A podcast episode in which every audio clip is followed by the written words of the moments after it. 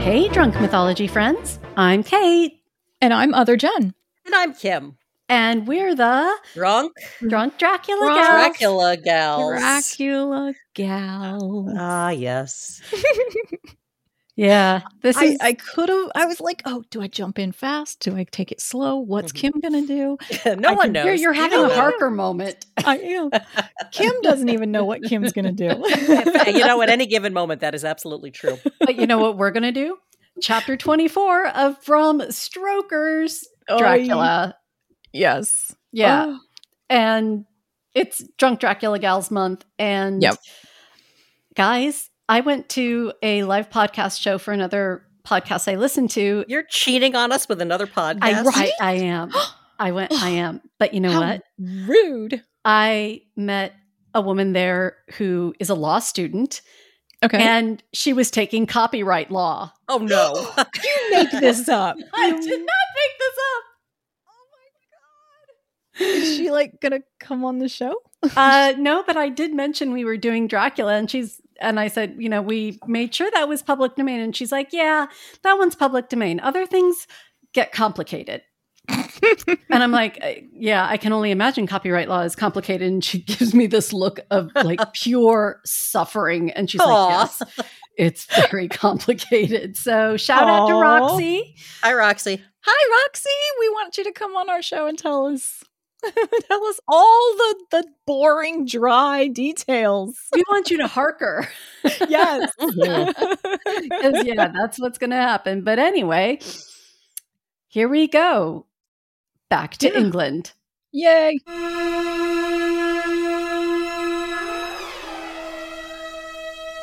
We're we're coming to the like close end of these recaps. Like only a few Wow. of them left. What are you going to Yeah. do with yourself when we're done here? I therapy. Right. Fair. so here we go. It's the recap for chapter 23. Color me shocked that the world's stupidest burglars actually managed to break into Dracula's Piccadilly house. And honestly, that just sounds so weird. Dracula in Piccadilly. Mm. Anyway, Mina, who is always 100% on the ball, sends them a telegram that warns them the Count is probably on his way there.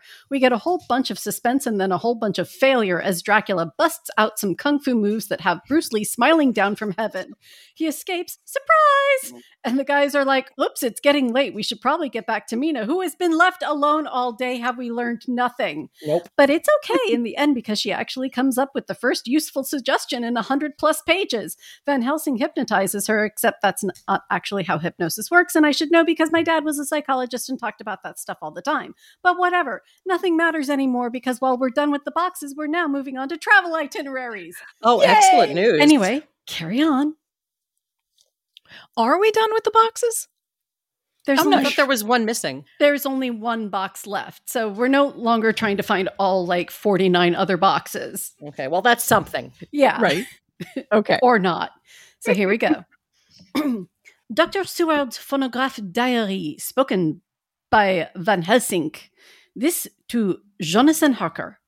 You are to stay with your dear Madam Mina. Drink. We shall go make our search, if I can call it so, for it is not search but knowing, and we seek confirmation only. But do you stay and take care of her today? This is your best and most holiest office. This day nothing can find him here. Let me tell you that so you will know what what we for already know, for I have for I have tell them. He, our enemy, have gone away. Bye bye. He have gone back to his castle in Transylvania. I know it so well as if a great hand of fire wrote it on the wall, or maybe two by four of obviousness. Uh, he have prepared for this in some way, and that last earth box was ready to ship somewheres. for this he took the money. For this he hurry at the last, lest we catch him before the sun go down. It was his last hope, save that he might hide in the tomb that he think poor Miss Lucy, being as he thought like him, keep open to him. But there was not of time. When that fail, he might make straight for his last resource, his last earth's work, I might say, did I wish double entendre. He is clever, oh also clever. He knows that his game here was finished, and so he decided to go back home. He find ship was going by route he came, and he go on it. Duh. We go off now to find what ship and whither bound, and when we have discovered that, we come back and we tell you all. Then we will comfort you and poor Madame Mina, poor dear Drink. Madame Mina, with new hope, for it will be hope when you think it over that all is not lost. This very creature that we pursue, he take hundreds of years to get so far as London, and yet in one day, when we know of the disposal of him, we drive him out. Ha ha! He is finite. Uh, though he is powerful to do much harm and suffers not as we do, but we are strong, each in our purpose, and we are all more strong together.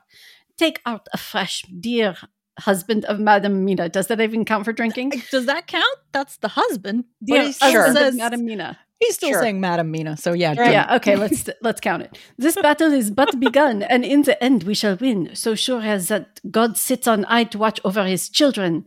Therefore, be of much comfort till we return. Van Helsing. Why is he speaking into the the phonograph? I and not Do you question just- his ways? Do you question the mysterious ways in which he moves? Fine. All right. Jonathan Harker's journal. Written by himself on his own journal, not anybody else's journal, his own. 4 October. When I read to Mina Van Helsing's message in the phonograph, the poor girl brightened up considerably.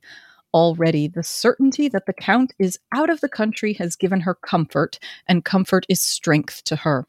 For my own part, now that his horrible danger is not face to face with us, it seems almost impossible to believe in it. Even my own terrible experiences in Castle Dracula seem like a long forgotten dream. Here, in the crisp autumn air, in the bright mm. sunlight, alas, how can I disbelieve? In the midst of my thought, my eye fell on the red scar of my on my poor darling's white forehead. Whilst that lasts, there can be no disbelief. And afterwards, the very memory of it will keep faith crystal clear. Mina and I fear to be idle, so we have been over all the diaries again and again. Somehow, although the reality seems greater each time, the pain and the fear seem less. There is something of a guiding purpose manifest throughout, which is comforting. Mina says that perhaps we are the instruments of ultimate good. It may be. I shall try to think as she does. We have never spoken to each other yet of the future. It is better to wait till we see the professor and the others after their investigations. The day is running by more quickly than I ever thought a day could run for me again. It is now three o'clock. And now the news. Um, the Harker's traffic journal. report? Traffic and weather together on the 8th. Um, 5 October, 5 p.m. All meeting for report. Pre- present Professor Van Helsing, Lord Godalming, Dr. Seward, Mr. Quincy Morris, Jonathan Harker, Mina Harker. Dr. Van Helsing described what steps were taken during the day to discover on what boat and whither bound Count Dracula made his escape. God, I hate this. Okay. As I knew he wanted to get back to Transylvania, I felt sure that he must go by the Danube mouth or by somewhere in the Black Sea, since by that way he come. It was a dreary blank that was before us. Omne ignotum pro magnifico. Uh, In case nobody understands that, it is everything unknown for the great. Ha ha! Thank you. Yeah. Allegedly. Right? I, And I so- used Google Translate on that, so take it with a grain of salt. And so, with the heavy hearts, we stopped to find what ships leave for Black Sea last night. He was in sailing ships since Madame Mina tell us of sails set. This not so important, eh? As to go in your list of the shipping and the times, and so we go by suggestion of Lord Godalming to your Lloyds of London, where are note of all ships that sail, however so small. There we find that only one Black Sea bound ship go out with the tide. She is the Tsarina Katarina, and she sailed from Doolittle's Wharf for Varna. And thence on to other parts and up the Danube. So, said I, this is the ship where on is the Count. So off we go to Doolittle's Wharf, and there we find a man in an office of wood, so small that the man looked bigger than the office. I love my little details. From him we inquire the goings of the Tsarina Katrina. He swear much in his red face and loud of voice, but he good fellow all the same. And when Quincy give him something from his pocket which crackle as he roll it up. He gave him a dupe. Texas chaw. and put in it so small a bag which he have hidden deep in his clothing, he's still better fellow and humble servant to us. He come with us and ask many men who are rough and hot. These be rough and hot. Okay. okay. better fellows too when they have been no more thirsty. I I can't. So they gave them drinks. Yeah. they gave them money and booze. Okay. Yeah, As So usual. we're we're staying on brand. Yep. they say much of blood and bloom and of others which I comprehend not, so I guess what they mean, but nevertheless they tell us all the things which we want to know. They make known to among us among them our last afternoon at about five o'clock comes a man so hairy, a tall man thin and pale with a high nose and the teeth so white and the eyes that seem to be burning, that he be all in black except that he have a hat of straw which did not suit him at the time. Then Yeah. he's What? Yeah. I, okay. Then he scatter his money in making quick inquiry as to what ship sails for the Black Sea and for where. Some took him to the office and then to the ship, where he will not go aboard but out at shore at end of gangplank, and ask the captain come to him. The captain come when told that he will pay, pay well, and though he swear much at the first, he agreed to term. Then the thin man go and tell some and someone tell him where horse and cart can be hired. He go there, and soon he come again himself, driving cart on which a great box. This is Found the box. this is the box, baby. This he himself lift down, though it takes several to put it on the truck for the ship. Way to be subtle, dude. Right. he give much talk to captain as to how and where his box is to be placed, but the captain like it not and swear at him in many tongues and tell him that if he like, he can come and see where it shall be. But he say no, that he come not yet, for he have much to do. Whereupon the captain tell him that he had better be quick with blood, for that his ship would leave the place of blood before turning of the tide with blood. What, what does is with the with blood, blood? comments? Bloody. Oh, okay. It, it's yeah, and bloody is basically one of the worst swear words you could say Oh. at that time, and so it's kind of making fun of Van Helsing at this point. Oh, Got it. okay. It's With like somebody you know broken English. broken Okay. English, and someone saying "and the fuck," but not understanding that like what fuck actually would mean. You know what I mean? Okay. So then the thin man smile and say that of course he must go when he think fit, but he will be surprised if he go quite so soon. The captain swear again, polyglot, and the thin man make him bow and thank him and say he will go uh, far, so far intrude on his kindness as to come aboard before the sailing. Final, the captain, more red than ever and in more tongues, tell him that he doesn't want no Frenchmen with bloom upon them and also with blood in his ship, with blood on her also. And so, after asking where they might be close at hand, a ship which he might purchase ship forms, he departed.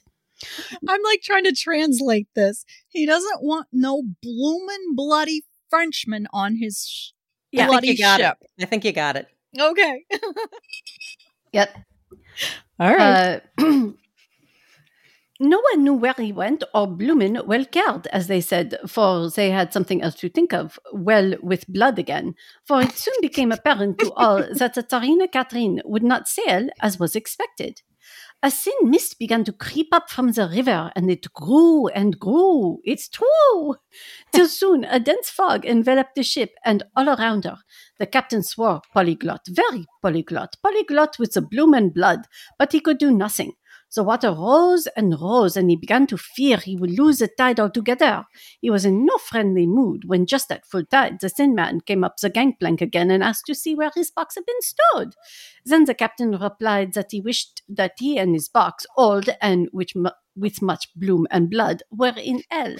But the thin man did not be offended and went down with the mate and saw where it was placed and came up and stood a while on deck in fog. He must have come off by himself, or none noticed him. Indeed, they thought not of him, for soon fog began to melt away, and all was clear again. My friends of the thirst and the language that was of bloom and blood laughed, and they told us, and they told how the captain's swears exceeded even his usual polyglot, and was more than ever full of picturesque when on questioning other mariners who were on movement up and down on the river at that hour.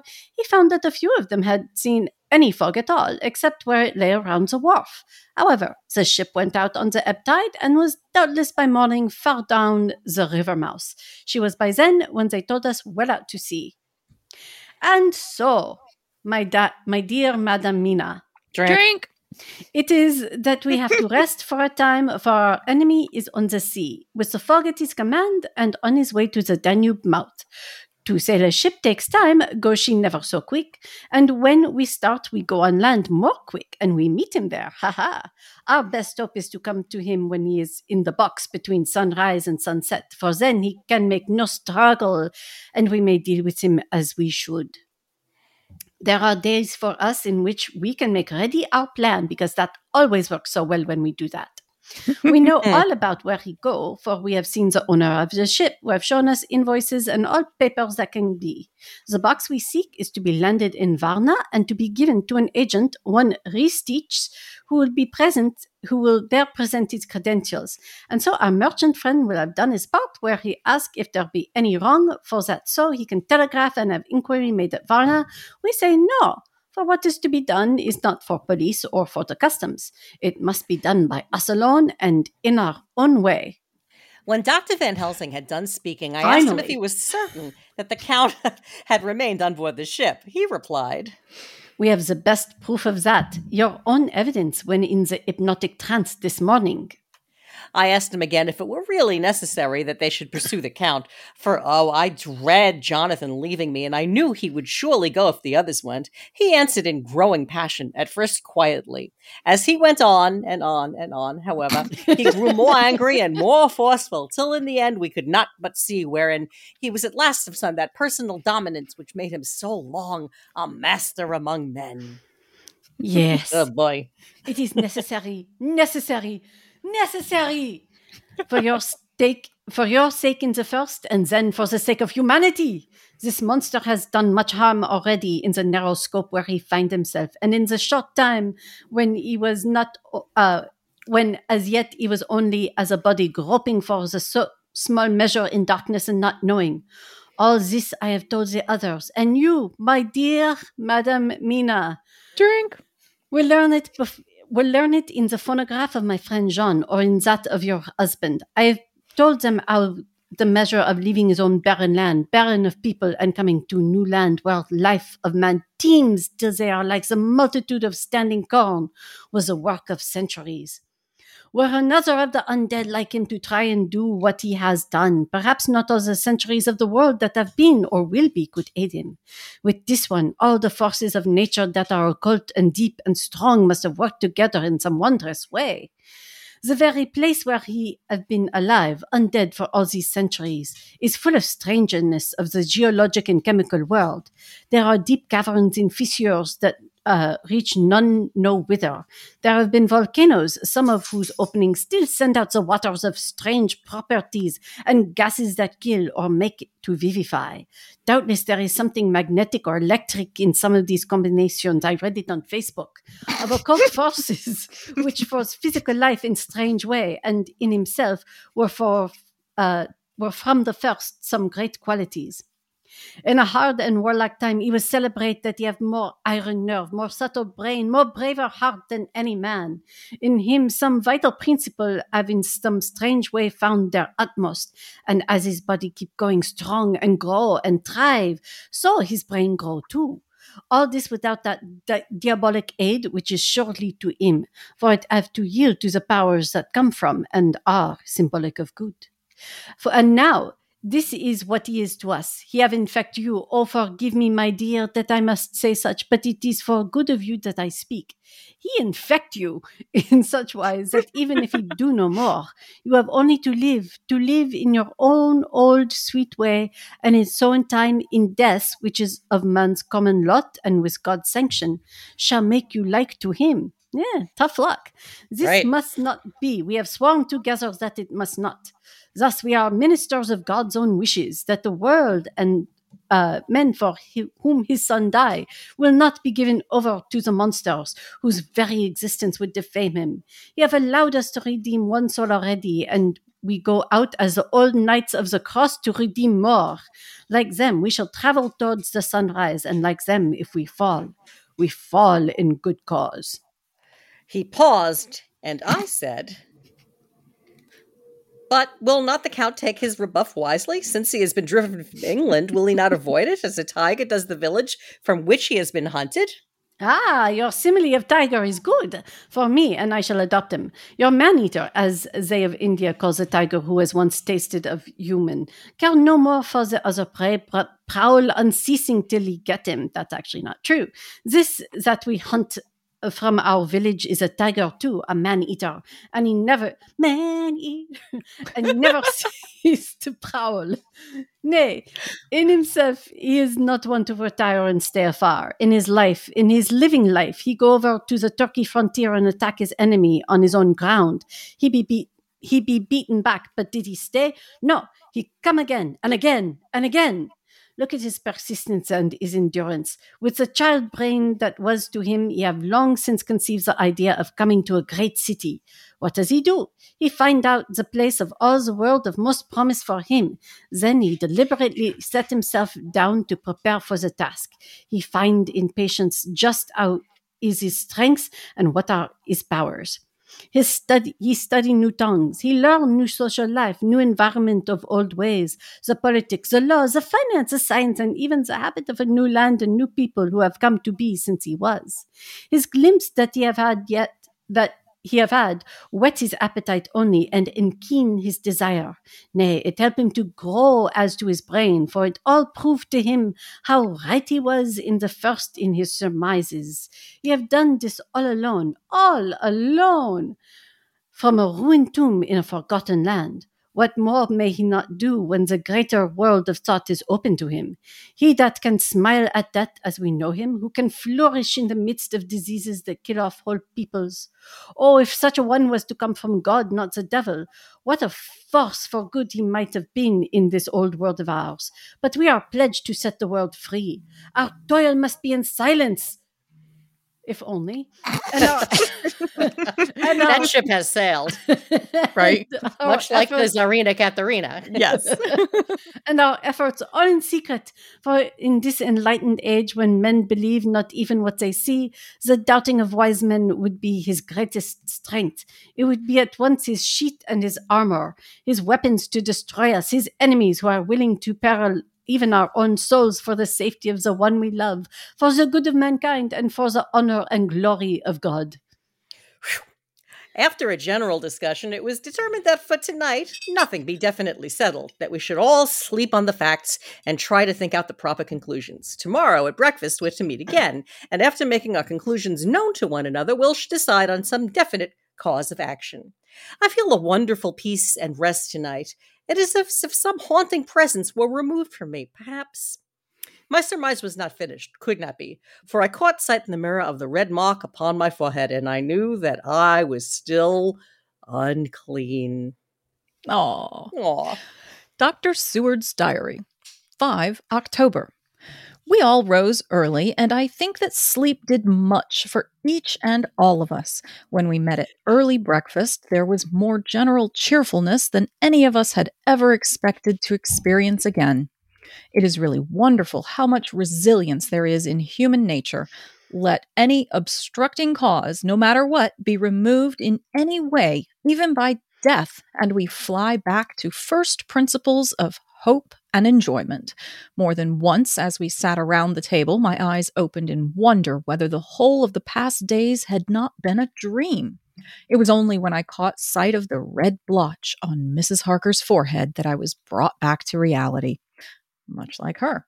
Even now, when I am gravely revolving the matter, it is almost impossible to realize that the cause of all our trouble is still existent. Even Mrs. Harker seems to lose sight of her trouble for whole spells. It is only now and again, when something recalls it to her mind, that she thinks of her terrible scar. And their best friend who died like less than a month ago. Right? Like two weeks ago. Yeah. We are to meet here in my study in half an hour and decide on our course of action. I see only one immediate difficulty. I know it by instinct rather than reason. We shall all have to speak frankly. And yet I fear that in some mysterious way poor Mrs. Harker's tongue is tied. I know that she forms conclusions of her own, and from all that has been, I can guess how brilliant and how true they must be. But she will not or cannot give them utterance.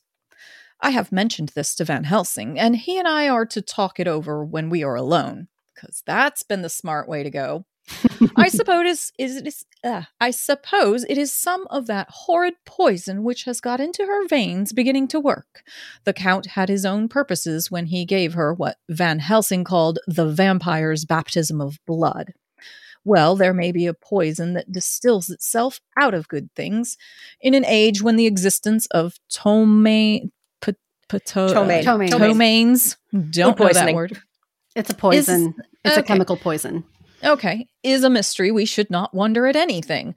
One thing I know that if my instinct be true regarding poor Mrs. Harker's silences, then there is a terrible difficulty, an unknown danger in the work before us. The same power that compels her silence may compel her speech. I dare not think further, for so I should in my thoughts dishonor a noble woman. Oh, yeah, let's not consider all the possibilities. Let's just consider a few. Van Helsing is coming to my study a little before the others. I shall try to open the subject with him.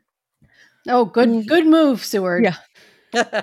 Later, when the professor came in, we talked over the state of things. I could see that he had something on his mind which he wanted to say, but felt some hesitancy about broaching the subject.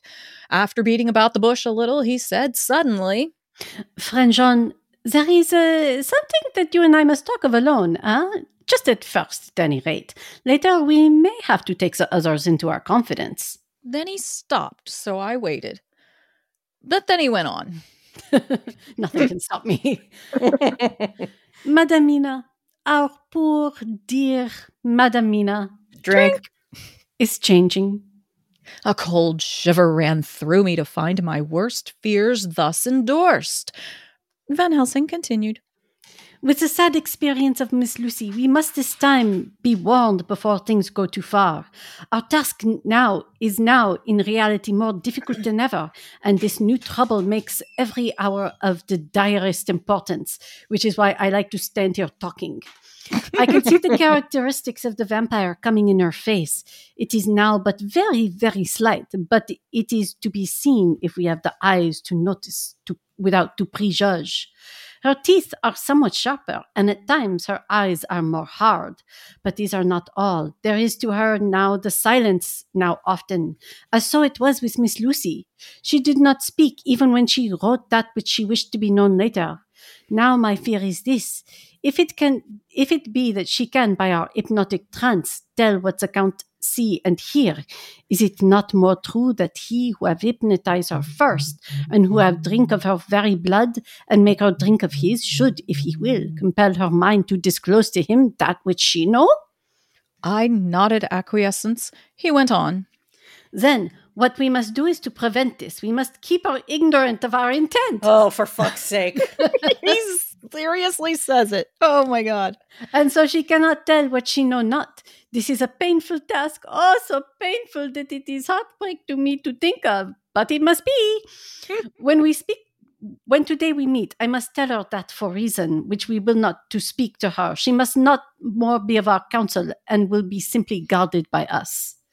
He wiped his forehead, which had broken out in profuse perspiration at the thought of the pain which he might have to inflict upon the poor soul already so tortured. I knew that it would be some sort of comfort to him if I told him that I also had come to the same conclusion, for at any rate it would take away the pain of doubt. I told him, and the effect was as I expected. It is now close to the time of our general gathering. Van Helsing has gone away to prepare for the meeting and his painful part of it. I really believe his purpose is to be able to pray alone. Later. At the very outset of our meeting, a great personal relief was experienced by both Van Helsing and myself. Mrs. Harker had sent a message by her husband to say that she would not join us at present, as she thought it better that we should be free to discuss our movements without her presence to embarrass us. Why would that be embarrassing? The professor and I because looked at each she'd probably be like, "You guys are idiots." there we go. You might There have, yeah, you might have something there. The professor and I looked at each other for an instant, and somehow we both seemed relieved. For my own part, I thought that if Mrs. Harker realized the danger herself, it was much pain as well as much danger averted. Under the circumstances, we agreed, by a questioning look and answer, with finger on lip, to preserve silence in our suspicions until we should have been able to confer alone again. We went at once into our plan of campaign. Van Helsing roughly put the facts before us first. The Tsarina Catherine left the Thames yesterday. It will take her at the quickest speed she has ever made at least three weeks to reach Varna, but we can travel overland to the same place in three days.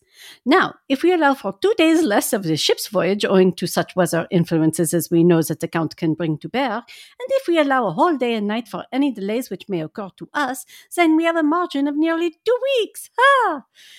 Thus, in order to be quite safe, we must leave here on the 17th at the latest. We shall at any rate be in Varna by a day before the ship arrives and able to make such preparations as may be necessary.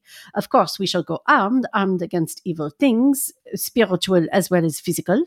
Here, Quincy Morris added, Well, I understand that the Count comes from Wolf Country, and it may be he shall get there before us. I propose we add Winchesters to our armament. I have a kind of belief in a Winchester when there's any trouble of any sort around. Do you remember, Art, when we had that pack after us at Tobolsk? It would what we wouldn't have given for a repeater apiece. Van Helsing agreed. Good. Winchesters it shall be. Quincy's head is level at all the times, but most so when there is to hunt. Metaphor be more dishonor to science than wolves be of danger to man. In the meantime, we can do nothing here, and as I think Varna is not familiar to any of us, why not go there more soon? It is as long to wait there as it is here. Tonight and tomorrow we can get ready, and then, if all be well, we four can set out on our journey. Harker questioned the number of four, looking from one to another of us. Of course, you must remain here to take of, to take care of your so sweet wife. Harker was silent for a while and then said in a hollow voice, I've messed up our notes here. I'm sorry, guys. Okay. Let us talk of that part of it in the morning. I want to consult with Mina. I thought that now was the time for Van Helsing to warn him not to disclose our plans to her, but he took no notice. I looked at him significantly and coughed. for answer, he put I his finger. For answer, he put his finger on his lips and turned away. All right. Jonathan Harker's journal, 5 October, afternoon. For some time after our meeting this morning, I could not think. The new phases of things leave my mind in a state of wonder which allows no room for active thought. Mina's determination not to take any part in the discussion set me thinking. And as I could not argue the matter with her, I could only guess. I am as far as ever from a solution now. The way the others received it, too, puzzled me. The last time we talked of the subject, we agreed that there was to be no more concealment of anything amongst us. Mina is sleeping now, calmly and sweetly like a little child. Her lips are curved and her face beams with happiness. Thank God there are such moments still for her. Later. How strange it all is. I sat watching Mina's happy sleep and came as near to being happy myself as I suppose I shall ever be. As the evening drew on and the earth took its shadows from the sun sinking lower, the silence of the room grew more and more solemn to me. All at once, Mina opened her eyes and, looking at me tenderly, said, Jonathan, I want you to promise me something on your word of honor. A promise made to me, but made wholly in God's hearing, and not to be broken through. I should go down on my knees and implore you with bitter tears. Quick, you must make it to me at once. Mina, I said, a promise like that I cannot make at once. I may have no right to make it. She responded with such spiritual intensity that her eyes were like pole stars. But, dear one, it is I who wish it, and it is not for myself. You can ask Dr. Van Helsing if I'm not right. If he disagrees, you may do as you will. Nay, more, if you all agree later, you are absolved from the promise. I promise, I said, and for a moment she looked supremely happy, though to me all happiness for her was denied by the red scar on her forehead. She said, Promise me that you will not tell me anything of the plans formed for the campaign against the Count, not by word or inference or implication, not at any time while this remains to me. And she solemnly pointed to the scar. I saw that she was in earnest and said solemnly, I promise. And as I said it, I felt that from that instant a door had been shut between us. Later again, more later, later, later. later that same day. Mina has been bright and cheerful all the evening, so much so that all the rest seemed to take courage as if infected somewhat with her gaiety. As a result, even I myself felt as if the pall of gloom which weighs us down were somewhat lifted. We all retired early. Mina is now sleeping like a little child. We're it is calling her that. right? Is so creepy. What? We're not going to king shame. Uh, it is a wonderful thing that her faculty of sleep remains to her in the midst of her terrible trouble. Thank God for it, for then at least she can forget her care. Perhaps her example may affect me as her gaiety did tonight. I shall try it. Oh, for a dreamless sleep. October. Thank you. Oct- vodka, yeah. October 6th, morning. Another surprise. Mina woke me early, about the same time as yesterday, and asked me to bring Dr. Van Helsing.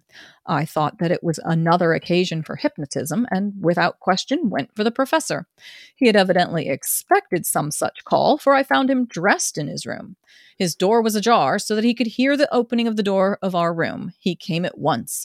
As he passed into the room, he asked Mina if the others might come too. She said quite simply, No, it will not be necessary. You can tell them just as well. I must go with you on your journey.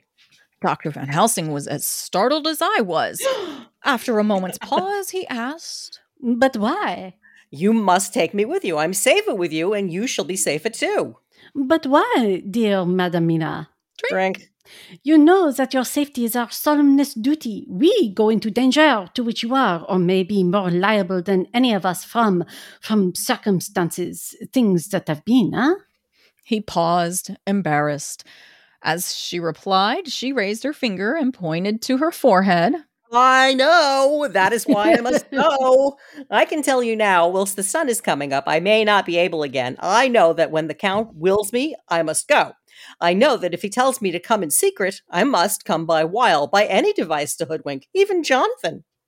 God saw the look that she turned on me as she spoke, and if there be indeed a recording angel, that look is noted to her everlasting honor. Whatever the hell that means. I could only clasp her hand. I could not speak. My emotion was too great for even the relief of tears. Gosh, these guys are so emotional. Are we I sure know, they can right? handle this? There is a she she went on. You men are brave and strong. You're strong in your numbers, for you can defy that which would break down the human endurance of one who had to guard alone. Beside, I may be of service, since you can hypnotize me, and so learn that which even myself I do not know. Dr. Van Helsing said very gravely. Ah, Madam Mina, you are, as always, most wise. You shall with us come, and together we shall do that which we go forth to achieve. When he had spoken, Mina's long spell of silence made me look at her. She had fallen back on her pillow asleep. She did not even wake when I had pulled up the blind and let in the sunlight which flooded the room. Van Helsing motioned to me to come with him quietly. We went to his room, and within a minute, Lord Godalming, Dr. Seward, and Mr. Morris were with us also. He told them what Mina had said and went on. In the morning, we shall leave for Varna. We have now to deal with a new factor, Madam Mina. Oh, but her soul is so true. It is to her an agony to tell us so much as she has done, but it is most right, and we are wound in time. There must be no chance lost, and in Varna we must be ready to act the instant when that ship arrives. What shall we do exactly? we shall find the bo- the first yeah we shall at the first board the ship then we when we have identified that box we shall place the branch of the wild rose on it. This we shall fasten for when there is none can emerge. So say at least a superstition. And superstition we must trust at the first. It was man's faith and in the early and it have its root in faith still. Then when we get the opportunity that we seek when none are near to see we shall open the box and eh, and all will be well the end. The end. Yeah. I shan't wait for any opportunity. When I see the box, I shall open it and destroy the monster, though there were a thousand men looking on, and if I am to be wiped out for it the next moment. Here, here. I grasped his hand instinctively and found it as firm as a piece of steel. Oh, I- okay. Oh my. well, then, Code for something? I think he understood my look. I hope he did. Good boy, brave boy. Quincy is all man. Ah. man is, is steel, huh? God wink, bless wink. God bless him for it. My child, believe me, none of us shall have lag behind or pause from any fear. I do but say what we may do, what we must do. But indeed, we cannot say what we shall do, huh? There are so many things which may happen, and their ways and their ends are so various that until the moment we may not say. We shall all be armed in all ways, and when the time for the end has come, our effort shall not be lack. Now, let us today put all our affairs in order. Let all things which touch on others dear to us and who on us depend be complete. For none of us can tell what or when or how the end may be. As for me, my own affairs are regulate, and as I have nothing else to do, I shall go make arrangements for the travel. I have shall I shall have all the tickets and so forth for our journey. There was nothing further to be said. Are we sure Thank about that? and we parted. I shall now settle up all my affairs of earth and be ready for whatever may come. Later. Again. It is all done. My wife, my wife, my will is made and all complete.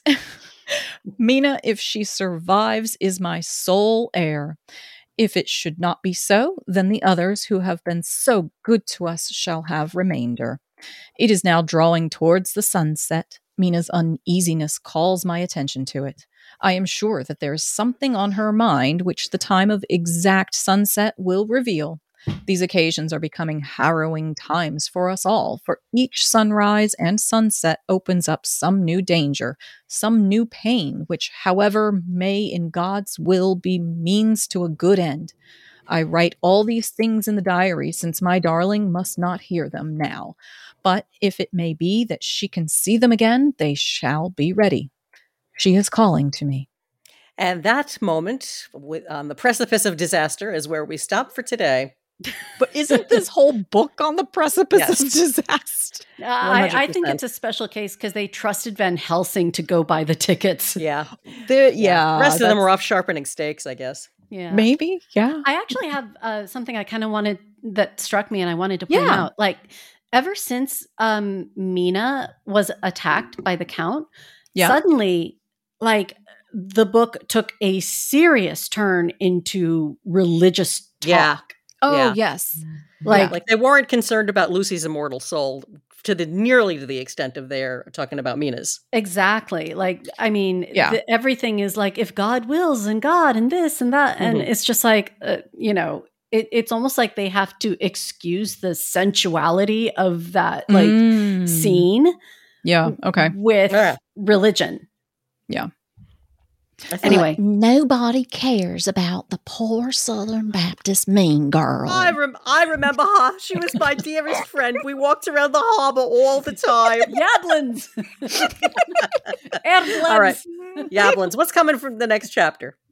So Van Helsing treats Mina like a shortwave radio. Dr. Seward pouts about using pens, and Mina herself is still the only one with an actual clue. Oh my Fantastic. yeah. This is okay. Okay, I've got like I've I've got uh, hot, hot towels to wrap around my throat so I can get through the next chapter. Don't forget to check us out on Patreon at patreon.com slash drunk mythology gals. That's right. The month of October, we have the $1 Drunk Dracula Gals tier. I can spit all that out. You get these Dracula episodes as soon as they're done producing, and you also get a bunch of other Lit Crit Hour episodes. That's right. And thanks again for joining us. Please subscribe, leave a rating or review, and tell your friends and family about us, especially if you're like, you know, I once considered a career as a travel agent, but then I decided, no, I'm going to go into real estate. No, shipping logistics. Mm-hmm. Finally, always remember if the undead can behave badly, then so can you.